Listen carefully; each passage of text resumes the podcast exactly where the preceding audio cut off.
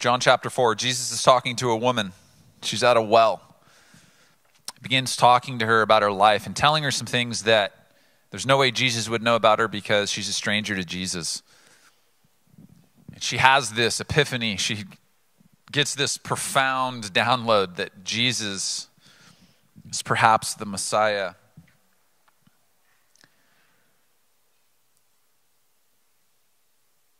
Jesus says to her in verse, I'm going to back up in verse 19. It says, Sir, the woman said, You must be a prophet, so tell me, why is it that you Jews insist that Jerusalem is the only place of worship, while the Samaritans claim it is here at Mount Gerizim, where our ancestors worshipped? And Jesus replies to her in verse 21. It says, Believe me, dear woman, the time is coming when it will no longer matter whether you worship the Father on this mountain or in Jerusalem. You Samaritans know very little about the one you worship, while we Jews know all about him, for salvation comes through the Jews. But the time is coming indeed, it is here now, when true worshipers will worship the Father in spirit and in truth. The Father is looking for those who will worship him that way. For God is spirit, so those who worship him must worship him in spirit and in truth. Today, uh, the title of my message is The Truth About Worship. We, I think, need to learn and talk about the truth about worship. Uh, there's really two things that I want us to, to know today. And number one, it's that true worship is founded on God's word. And number two, True worship is informed by God's word.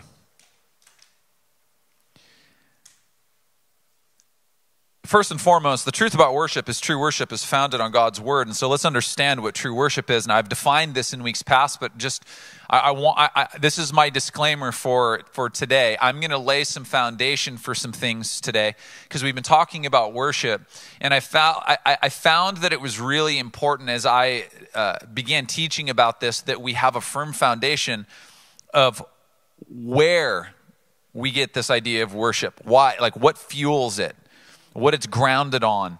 So I, I felt like today is just I, I need to teach some things. I need to lay some foundation if not, I think some things could go awry.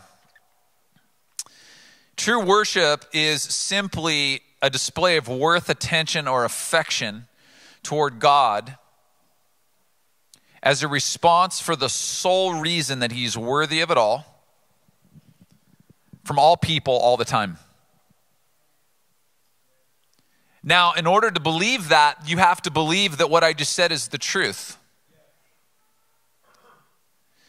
And I will tell you that true worship is only true if it's founded in truth. So, where do we find truth? Uh, 2 Samuel 7 28 says, For you are God, O sovereign Lord, your words are truth. So, we find truth in God's words. And where do we find God's words? This is where we find God's words. The truth of God's words are found in what we call the Bible. What sometimes we hear people say God's word. We're going to, you know, God's word says, what's his word? It's this book. It's the best-selling book in the history of humanity. And, and simply mean the, the word Bible comes from the word biblios. It just really means book. It's made up, this one book is made up of 66 smaller books. 39 in the the Old Testament, or what testified to everything that was before Jesus came, and 27 in the New Testament, or everything that testified to after Jesus came. And it was penned by at least 40 different authors. Now, I, I want us to have a good understanding of what we believe about Scripture here in our church. We believe that this Bible, this book, is the authority. It, it's, it, its inerrancy means it has zero error, zero flaw. It's perfect in every way. And we believe that it was divinely inspired by God. Why is this important? It's important because right now I feel like in society we're, we're in a bit of a tense war over truth. And at best, whatever I present to you as truth, if rooted in my own understanding from a worldview, at best, might be true, but it's not the truth. I have to have a lens that looks through God's truth in order to be a true worshiper who worships in truth.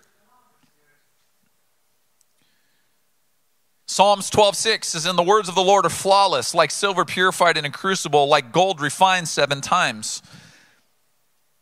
God's word in its flawless nature is what also created all of humanity in creation. In Genesis 1 says, God said, "Let there be light." Goes on 9 times. God said, God said, God said, God said, God said, God said. When God said he was releasing his word, which was flawless, and we were made through his word in his image for a purpose to be worshipers of who? Him. Why? Because he's worth it. He's worthy of our attention and affection. Period.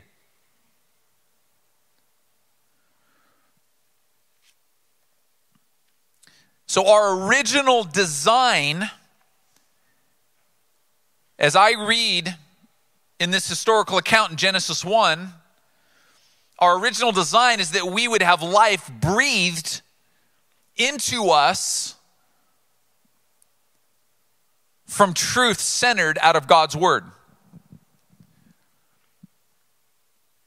This is key because what we do is we search for life to be breathed into us at times from every other platform of the world's words, but not God's word. So we affectionately call Google Rabbi Google. Why? Because we treat Google as God. We treat him as true. We treat Google as truth. Well, Google said, I don't care what Google said.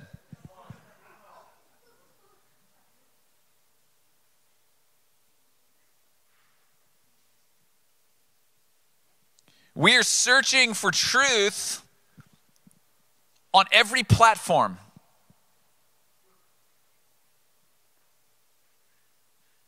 We're, we're discussing on how to monitor truth on every platform. The problem is, at best, we're monitoring true statements, but they are not truth. This is truth. Not to be censored,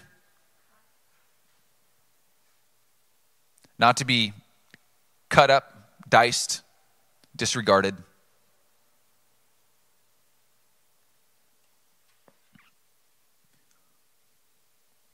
And so, how can we worship God in truth as true worshipers if we're taking our instruction from flawed sources? Psalms 119, 105 says, Your word is a lamp for my feet and a light to my path. Uh, society is going to continue to trip in darkness without the light of God's word to instruct them. And that's where we're at this Sunday in 2021. Society tripping in darkness because we're searching, as we're, we're made to worship, we're searching on how to give worth, attention, and affection to things surrounding us rooted in everything but the truth. We're drawing from flawed sources, muddied water. and we, we live a life where we're okay with drawing a little bit from Google, a little bit from Wikipedia, a little bit from this religion, a little bit from what my mother said, a little bit from what my father in law said, a little bit for, you know, what this political party said, what that political pundit said. And at best, we're drinking muddy water. And even if you say, well, Pat, you know, we got 50% of Scripture. That's cool, but you have 50% mud. It's still muddy water. And we wonder why we're clouded and we're confused. It's because we're not drinking clear water.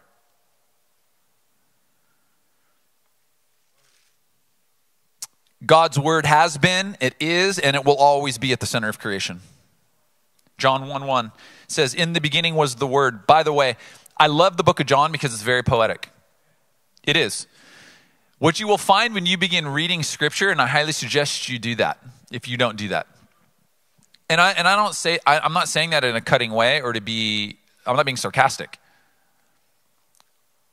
I will tell you right now that one of the number one searched things on, on YouTube is how to study the Bible.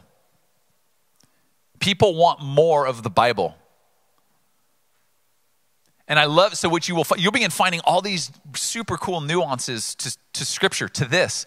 The book of John is very poetic. John wrote in a, in a poetic way. And I, I, I love reading John. You know, he said, when he's saying this on the surface, there's something underlying as well. So when he says, John says, in the beginning was the Word, do you know who the Word was? Jesus. So it makes it easy for me to say, God's word has been, is, and will always be in the center of creation. What I'm saying to you is, is Jesus has been, he is, and he will be always in the center of creation. If we choose to acknowledge that. So John is saying, in the beginning was the Word, and the Word was where? With God. So when God said, Let there be light, God was releasing His Word. What was He doing? He was releasing Jesus into creation. Watch this. And the Word was with God, and the Word was God. He was with God in the beginning. That's what I just said. Through him, all things were made. How is that? Because God released his word. And Jesus is what?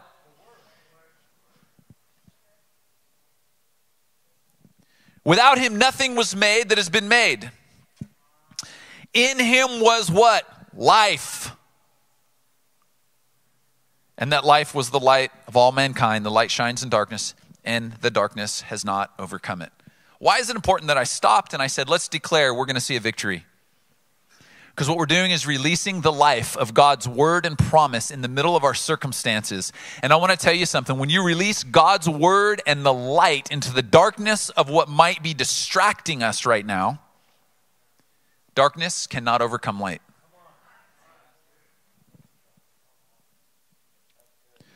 So, the truth about worship is true worship is founded on God's flawless word. We need to know this. And lastly, the truth about worship is true worship is informed by God's words. Hosea 6 6 says, I want you to show love, not offer sacrifices. God goes on to say, I want to know, I want you to know me more than I want burnt offerings. What's God saying? He's saying, I, I desire that you know me more. Why is this important to know God more? Because being informed about who God is, which by the way can only be found here, being informed about who God is allows you to worship God the way He wants to be worshiped. Remember, true worship is your display of worth, attention, and affection. This is what I'm saying. You're not loving people around you well if you're loving them in a way that pleases you.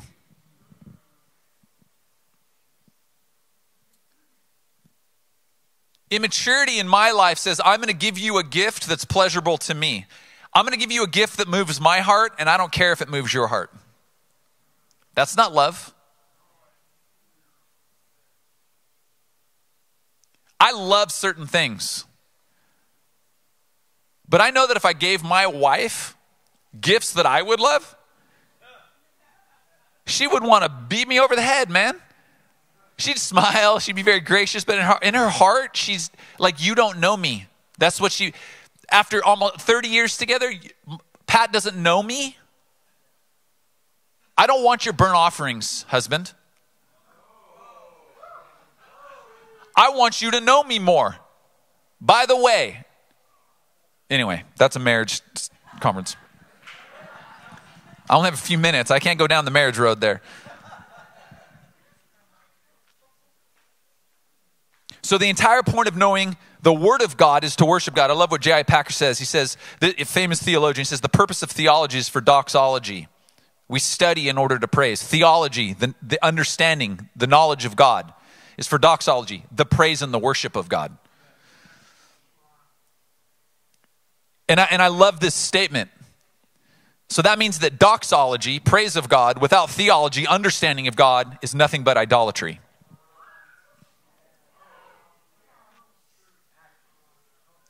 So I idolize myself so much that I'm going to give you what pleases me, and I could care less if it pleases you.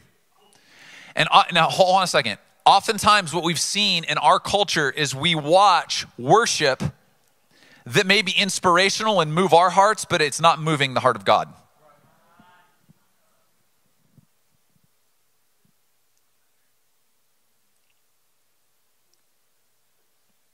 You have to know God to know how He wants to be worshiped. And understanding shapes your expression. Okay? An expression is a manifestation of what's in your heart. Proverbs 4:23 above all else guard your heart for everything you do flows from it. We need to bury God's word in our heart why? Because it informs us of who God is and forms how we're going to worship him. Points, okay? It says, shout with joy to the Lord, all the earth. Exclamation point. But when we don't have an understanding of God, this is how we this is how we would read this, and this is how we would display our worth, affection, and attention to God. Shout with joy to the Lord, all the earth. Hey, listen, if you if you if you walk into if you walk in, now I'm going to use worship as, a, as music, right? If you walk into church, you walk into our church and you don't know God, I actually don't expect that you're going to be like, "Yes, shout to the Lord." Why? Because you don't know God. And you are going to worship to the depths that you know. And so I'm not I I I don't I don't have an issue with you. If you don't know God, that's no issue. The issue that I'm picking at right now is those of us who say we're worshipers and followers, and then we walk in and we're limp in our activity of worshiping God. What would it look like if we knew God more and, and understanding shaped my expression? And expression was a manifestation of what God was bearing in my heart when I began to digest this because it goes before me, it stands behind me, it flanks my sides, it's over me, and it's the foundation that I stand on.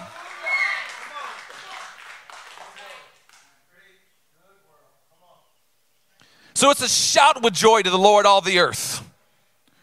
Worship the Lord with gladness. Come before him singing with joy. You know, Pastor, I really love the team that worships and praises, but we just need to get to God's word. Yes, I agree we need God's word because it informs you on how you need to express yourself in worth, affection, and attention to the God that we're worshiping. So I make no apologies if we take an extra 10 minutes to declare, to shout with joy, to praise with gladness. Well, it's trivial to me, Pastor.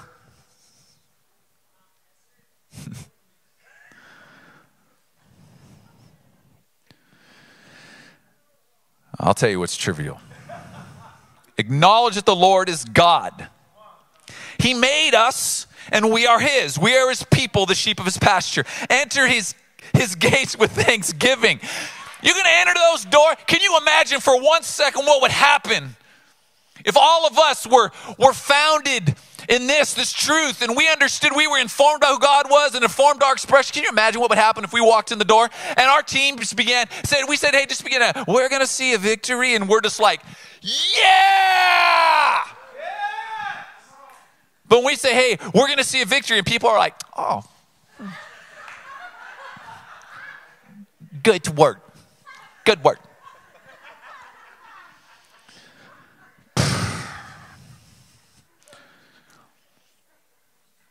Give thanks to him and praise his name, for the Lord is good.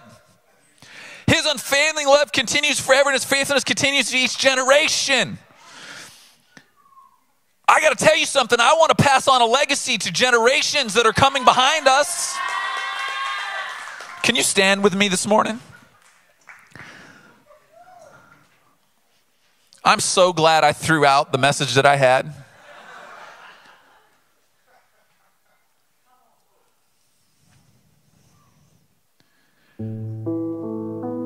Can you, can, can you put Psalm 100 up? We're going to read this together. If you're if you're on our online camp, I want you to stand up in the middle of your living room. Pull your car over. I don't care what you're doing. You could be in the middle of work. Don't go get fired or nothing. But what I'm saying is we're we're, we're gonna read this.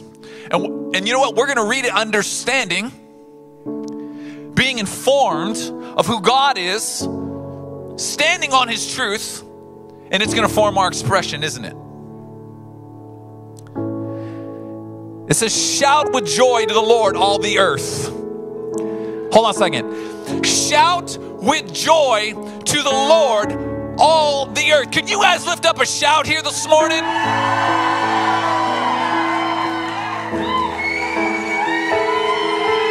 What in the world are we? We're not supposed to do that in church. That's chaos. We we can't do that. No, it tell. Actually, I'm being obedient to what it said.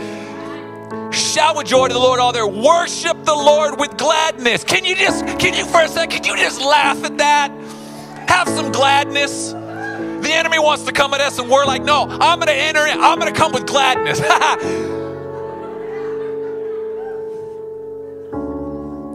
come before him singing with joy.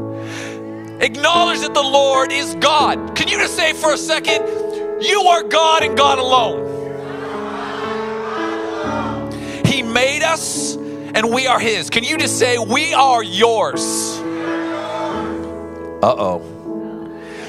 We are his people, the sheep of his pasture. We're going to enter his gates with thanksgiving. Could you just say right now, could you just begin to give thanks? Say, God, thank you so much for today. God, thank you so much for my yesterday. God, thank you so much for the tomorrow that I have yet to walk into. God, thank you that we live in the United States of America, a nation formed underneath your name. God, we give thanks to you this morning. Crazy Christians. Enter his gates with thanksgiving, go into his courts with praise, give thanks to him and praise his name. God, we just give praise to your name right now. We give we giving praises, hallelujah, to give praise. God, we just begin hallelujah to your name. Hallelujah to your name, Jesus. Hallelujah to your name today, God. We give praise to you, God. Ha! For the Lord is good, and his unfailing love continues forever and his faithfulness continues to each generation. We are releasing the spirit of worship and truth into generations. A true worship enters into the picture. Those who are truly lost end up becoming true worshipers. Our church exists that we would be true worshipers who go after the lost because worship matters. See, the truth about worship is that true worship has to be centered and is. Ne- when I stand and I read this book, made up of 66 smaller books to you on a Sunday morning, that is the highest form of worship that I can think. Well, I don't like worship, Pastor. You're defining it as music, and it's not. It's in your giving, it's in your servanthood. It's in your language, it's in your attitudes, it's how you walk, it's how you stand, it's how you grieve, it's how you rejoice. And we are going to worship Him in truth, founded on God's Word, informed about who God is to help us express how we're going to worship. Are you with me? Let's pray. Father, I pray right now in the name of Jesus, if you feel comfortable doing so, just open your hands up. Father, I pray for a freshness of your spirit to blow into the hearts, into the hands, into the mouths, and into the minds of every single person who hears these words this morning. We're standing firmly on your word because it is the truth. And the truth about worship is, that your truth in your word is necessary. and it goes before us, it stands behind us, it flanks our sides. It is our covering, it is the foundation that we will stand on because we were made to worship. Worship matters, and you are after true worshipers, and we have to be founded in the truth. So, God, continue to press this truth into our hearts. Let us not neglect the lifting of our voices, the studying of your nature and your character and your word, and let us not neglect going after the lost. We thank you this morning with resounding joy, with resounding thanksgiving. We all released a shout this morning to say, Amen and Amen.